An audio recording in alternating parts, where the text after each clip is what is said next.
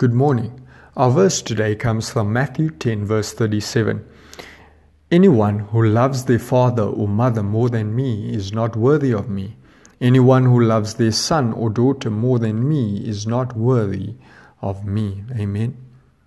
See, this is the type of verse that most people would read and then just skip over, not giving it a second thought because it seems so difficult and almost so harsh because we look at our mothers and fathers and our sons and daughters and we really do love them.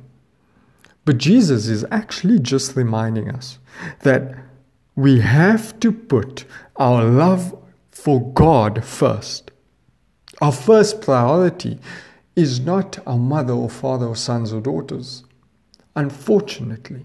But our first priority should always be Christ. We should look to Christ, the pioneer and the perfecter of our faith. We should love Christ with all our heart. We should give all of us, all of ourselves unto Christ. And I believe that as we give our lives to Christ, He helps us to love others better. So this morning, ask yourself who is your priority? And I urge you, make Christ your first priority.